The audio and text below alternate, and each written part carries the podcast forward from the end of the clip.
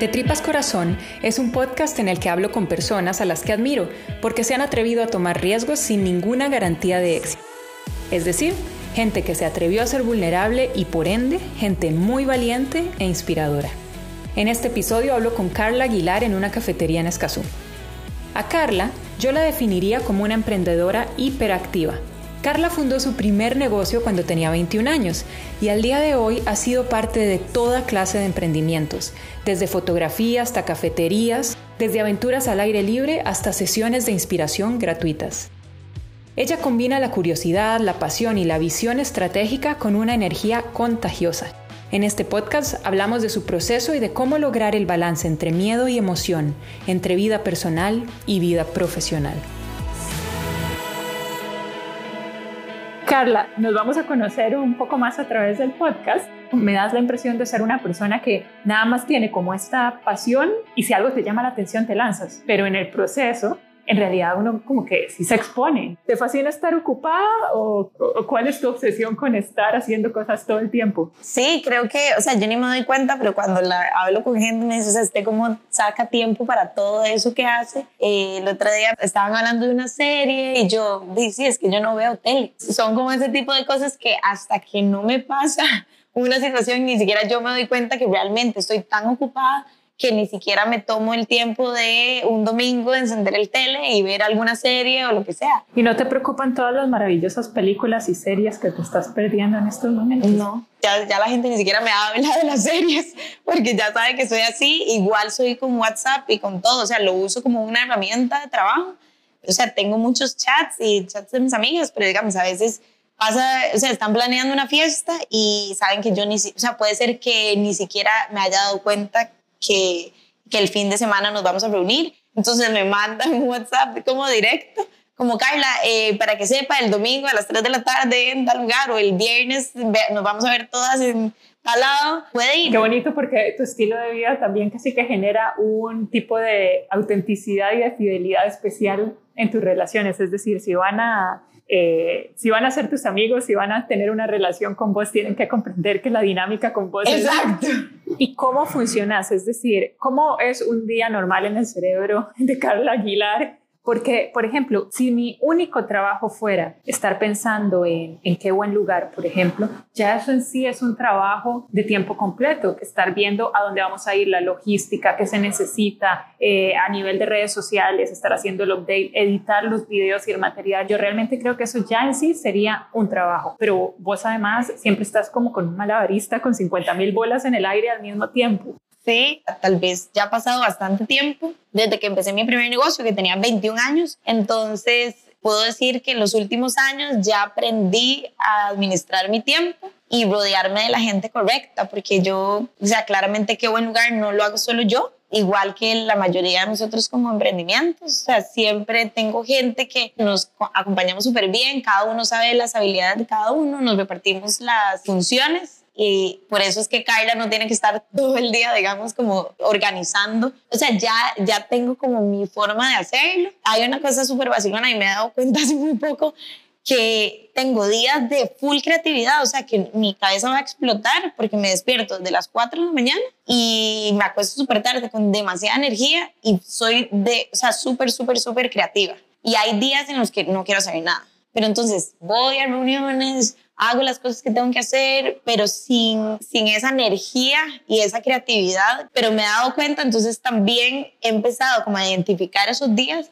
y digo, tengo que sacar todo hoy. O sea, cuando tengo esos picos de energía y creatividad, los aprovecho al máximo y creo que eso me ayuda a lograr salir con todo en este proceso, cuando, por ejemplo, con Live Photo, que fue el primer negocio que empecé a los 21 años, cuando Live Photo, digamos, yo me salí de la parte operativa porque se franquició, de repente dije, wow, ¿y ahora qué voy a hacer? Porque me consumía todo el tiempo, amaba lo que estaba haciendo y pasaba siempre, siempre ocupada. Y entonces dije, voy a empezar a hacer las cosas que a mí siempre me han gustado hacer. Entonces empecé a crear como negocios y cosas o acercarme a lo que yo quería sin saber nada. O sea, tengo demasiadas cosas que a veces uno dice, bueno, ¿cómo hago un balance de esto? Y después de eso salió qué buen lugar y yo, ¿cómo? O sea, es lo mejor que me puede pasar, o sea, aprovechar mis fines de semana para salir a pasear.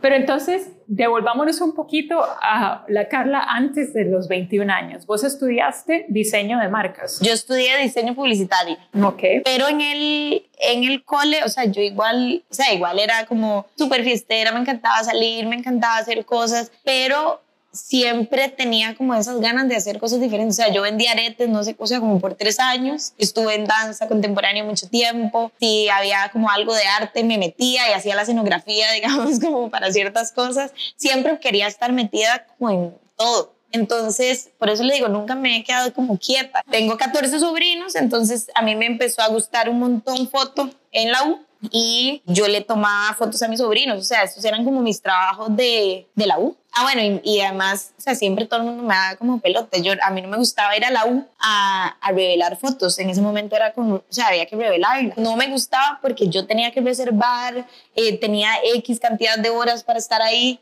Entonces yo le dije a mi papá, teníamos como una casita ahí a la par de la propiedad de ellos, esa casa era como una bodega. Entonces yo llegué yo, papi, quiero hacer un cuarto oscuro y él es súper handyman y entonces él lo construyó y lo amé. Y mi hermana quedó embarazada, ella llegó como, me dijo, o sea, tengo una idea, o sea, en Costa Rica no existe algo que documente desde el nacimiento de los bebés. Yo hice el logo, hice la página web, empezamos a darle cabeza, empezamos a comprar equipos, fotos, o sea, ninguna de las dos había nada. ¿Nunca te dio miedo nunca, nunca hubo Sí, pero era una, o sea, era más bien, me daba un poco de miedo porque era algo que no era experta, o sea, digamos, como ya existía una carrera de fotografía, yo siempre dije, ¿en qué me estoy metiendo? Pero al mismo tiempo tenía como tantas ganas y yo tal vez ahora me devuelvo y digo, o sea, creo que esto viene de mi abuelito, digamos, que documentaba todo y entonces eran todas estas fotos espectaculares en blanco y negro y tenía como unos álbumes gigantes. O sea, yo digo, esa es la única manera de poderle transmitir sus memorias a alguien. Claro, pero la iPhoto es un servicio de, de, toma e impresión de fotografía, ¿no? O sea, mucho más ambicioso. Entonces, para mí una cosa es saber que tu idea te gusta y, puede, y que podría tener sentido a nivel de mercado. Otra cosa es atreverse a esa edad a poner un negocio que implica compraste cosas, alquilaste cosas, ¿sabes? Es más fácil independizarte cuando es, bueno, mi cámara y yo y un website, ¿no? Sí, sí, sí no sé, o sea, era como todo, porque al principio nosotros era un era tal vez menos equipo porque empezamos a tomar fotos, o sea, los hospitales nos llamaban, como nacieron cinco, entonces llegábamos, tocábamos la puerta y podía ser que la gente dijera como, no, no quiero fotos. Otros nos abrían la puerta y entonces tomábamos fotos del bebé el primer día de nacimiento y antes de que la otra, antes de que la mamá, bueno, los papás salieran del hospital al día siguiente, al mediodía, tenían que tener las fotos impresas.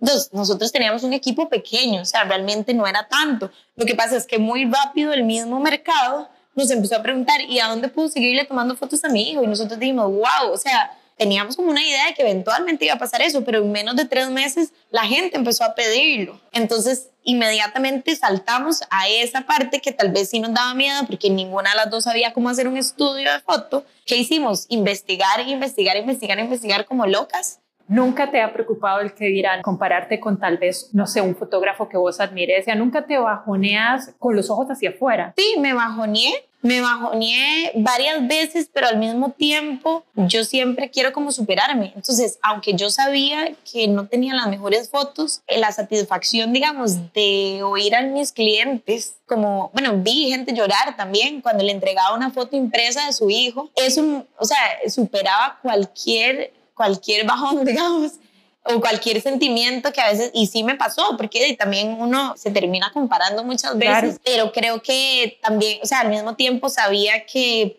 podía ser mejor y tratar de superarme lo más rápido posible. Trato de no esperar a que todo esté perfecto. Y es un poco el mensaje el que yo le doy, digamos, como a otros emprendedores y así, o cuando me llegan a preguntar cosas, no espera que todo es perfecto, porque en el camino es la mejor forma de perfeccionar las cosas. Y ojalá más bien nunca lleguemos a la perfección, porque si llegamos a la perfección no vamos a avanzar no vamos a innovar. Y, y obviamente, o sea, yo ahora veo las fotos de mi primer año, ¿verdad? De foto, y yo digo, ¿cómo la gente compraba esto? Pero cuando el propósito uno lo tiene muy claro, yo creo que todas las decisiones se van tomando en torno a ese propósito. Entonces, lo que decíamos es que increíble que después de 12 años el concepto sea el mismo. Eso es algo que para vos es súper, súper importante. Cuando a vos algo te emociona, en realidad eso es lo que te mueve. Vos necesitas un sentido de misión. Sí. Y eso para mí es el meollo de el tema de ser vulnerable o el tema de exponerse, porque realmente cuando uno tiene alma, vida y corazón en un sueño, en una misión, en eh, yo realmente quiero hacer esto, hey, es más fácil que, que, te lastimes si no sale bien o que tu ego se dañe si alguien te dice, mira, no, ¿cómo lo manejas? ¿Es algo que alguna vez te da miedo? Sí, sí, sí, yo creo que esa es la parte que más me cuesta, porque igual tal vez antes lo hacía de una manera como muy natural, pero cuando uno, yo creo que uno se empieza a analizar más, entre más días se pone, sí, sí, ¿verdad? como que uno se empieza a analizar más y empieza a entender realmente cómo funciona uno. Yo creo que a mí lo que me mueve es eso, definitivamente tener un propósito, una misión, o sea, algo más allá de un modelo de negocio. Y eso en todo, o sea, porque yo estoy mal emocionalmente y mi creatividad baja a menos cero, o sea, si me pongo a pensar, o sea, mucho de los negocios y mucho de esa como emoción y esa energía y así, es porque yo misma necesito como esa inyección de, de, de creatividad y de emocionarme por las cosas y, y, también descubrí que no quiero dejarme emocionar nunca, porque también, o sea, con qué buen lugar me pasa llegar a un lugar y nunca dejarme de asombrar, aunque sea algo mínimo, pero todas las veces me asombro por algo, o sea, como un chiquito. Y ahí como que me entró una sensación que yo dije, tengo que ponerle más atención a mi alrededor, aunque sea en ciudad. Sí. No solo porque salí a la playa, o sea, porque me fui a la playa o salí a una caminata y entonces sí, todo es árboles, todo es verde y todo, ¿no? O sea, también en ciudad es como a veces ponerle atención a ese celaje y a ese Exacto. tipo de cosas. Mucha gente habla de hacer lo que a uno le apasiona y hacer lo que a uno le gusta y lo que uno ama. Le creo, o sea, digamos, como que me creo la teoría, pero muchas de mis cosas que me he dado cuenta, porque yo antes decía, es que realmente fotografía tal vez no sea mi pasión, o sea, me encanta hacerlo, me satisface ver a la gente feliz cuando recibe las fotos, era, esa parte me encanta, pero tal vez yo sé que yo no nací como con la pasión de fotografía como otra gente lo tiene. Por ejemplo, o sea, pasear me encanta y tal vez eso lo puedo decir que es más como una pasión y la parte, digamos, conceptual y eso como de, eh, de, buscar una misión o un propósito o algo así, eso sí, so, o sea, son mis pasiones.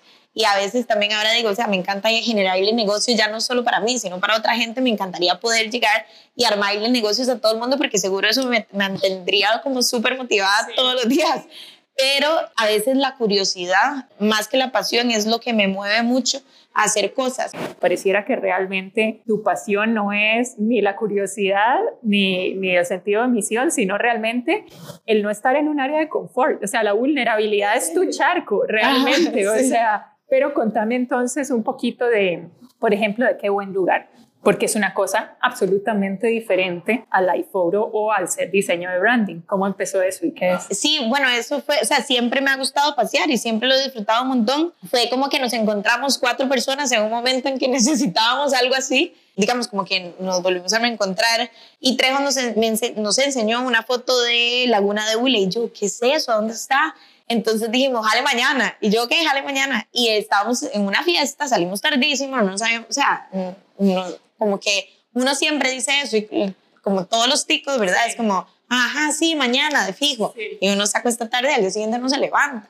Y al día siguiente a las 7 de la mañana todos estábamos contactándonos para ir a Laguna Uli. Yo en ese momento tenía un blog y entonces les conté un poquitito. Yo, hey, yo llevo mi carro y todos, ¿cómo? ¿Por qué? Y yo, bueno, tiene una razón de ser. De, en el paseo les cuento. Entonces, de verdad, o sea, era porque era uno de mis patrocinadores y yo quería llevar el carro para tomarle fotos en ese lugar tan chiva. Entonces, eh, después venía Semana Santa, Glory había terminado con el novio, entonces ya me había invitado a mí y ellos no tenían plan y dijeron, hey, podemos ir, ya todos eran muy amigos de la familia también de Glory y fuimos todos a San Carlos, entonces allá dijimos, hagamos lo que la gente no hace. Entonces empezamos de verdad a buscar eh, cosas diferentes. Entonces, digo, una experiencia chivísima y ahí no, fue donde nos dimos cuenta como, o sea, cómo no existe nada para, para ticos. Yo dije, hagamos una página. Entonces empezamos ahí, ahí, como a escribirlo, no me acuerdo si en el celular o un papel o lo que sea, que tenía que tener cada publicación, digamos, para que la gente pudiera, digamos, ir a un cerro chato o a un lugar o a hacer todas las actividades que nosotros habíamos hecho en San Carlos o a un Laguna de Hule que, se, que necesitaban saber. Entonces, di, era algo como muy natural de nosotros. Cuatro nos organizamos, todos dijimos, sí, ok, pero era un poco como ninguno era experto en nada eh, yo dije, yo hago la página web, o sea, no sabía ni por dónde empezar porque yo en, en la web estudié Dreamweaver, o sea, ya ni siquiera existe. Claro. Entonces tuve que, que, empezar a, o sea, puro YouTube y así, empecé a, a, a ver como diferentes tutoriales y entonces hice un WordPress y Tao también empezó a ver tutoriales de YouTube y así, o sea, todos empezamos a hacer cosas. Eh, Glory ni siquiera usaba Instagram y al final entonces empezó también como a encargar en la parte de redes sociales.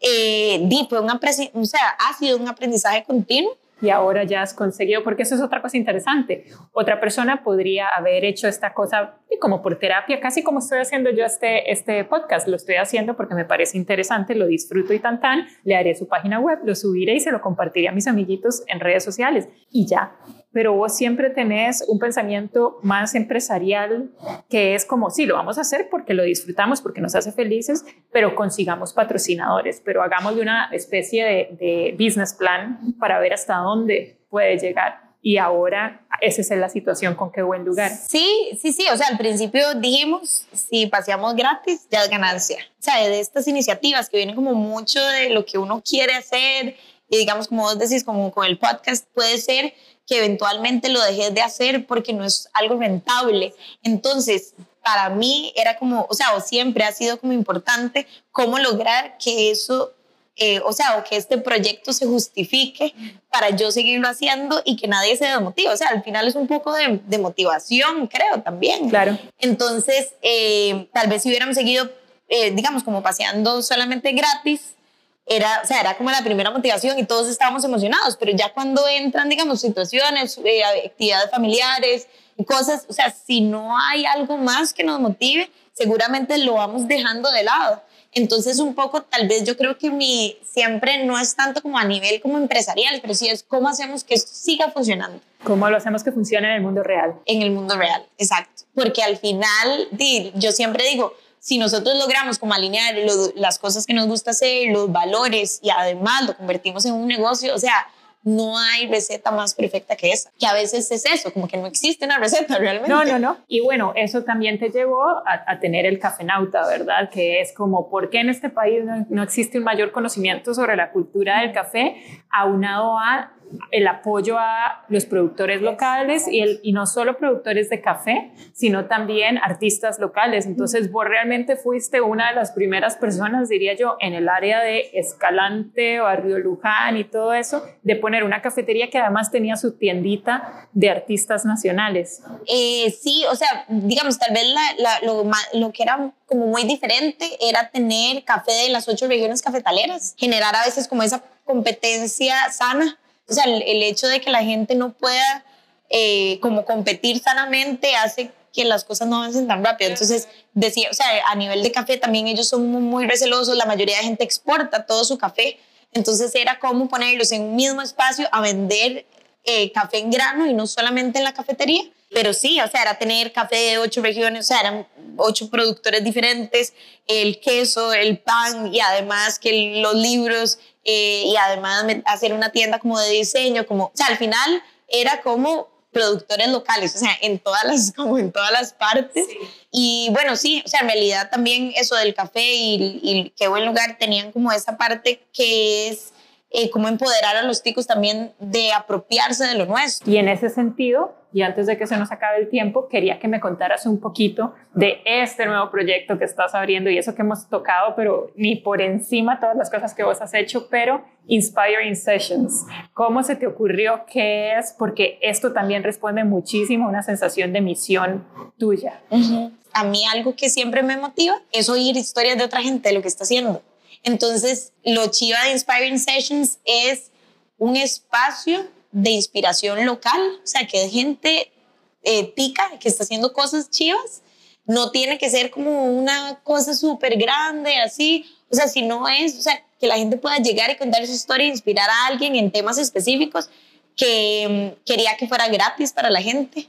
Entonces, obviamente, ahí había un reto grande que era como buscar patrocinadores y todo. Digamos, de hecho, el, proyecto se, se alineó súper bien con terrazas y como lo que ellos querían hacer. Cuando empezó Inspiring Sessions, que ya teníamos el lugar, que ya sabíamos el concepto, que iba a ser música, o sea, de algo como pequeñito, como 80 personas, eh, música en vivo, que tal vez era como un dúo o algo así, como más pequeño o sea, el primero fue, eh, llegaron 250 personas, eh, fue mal país, de algo como pequeñito que yo misma ni siquiera sabía, o sea, como hasta si iba a lograr tener 80 personas ahí y convocarlas. yo creo que otra vez tenemos que volver un poco como a esas conexiones reales donde puedes ir y escuchar a una persona que está haciendo un proyecto, contarlo, cómo lo hizo, por qué lo hizo así. Qué rico que la gente puede hablar, a, digamos, como a nivel de piso con la persona como más directa y no en una tarima. Entonces yo decía, qué rico también que esa, esa inspiración no solo sea dirigido como a emprendedores o a gente que está haciendo como sus propias cosas, entonces qué rico poder invitar a quien sea. O sea, realmente Inspiring Sessions está hecho para todo el mundo. Entonces un poco es que chiva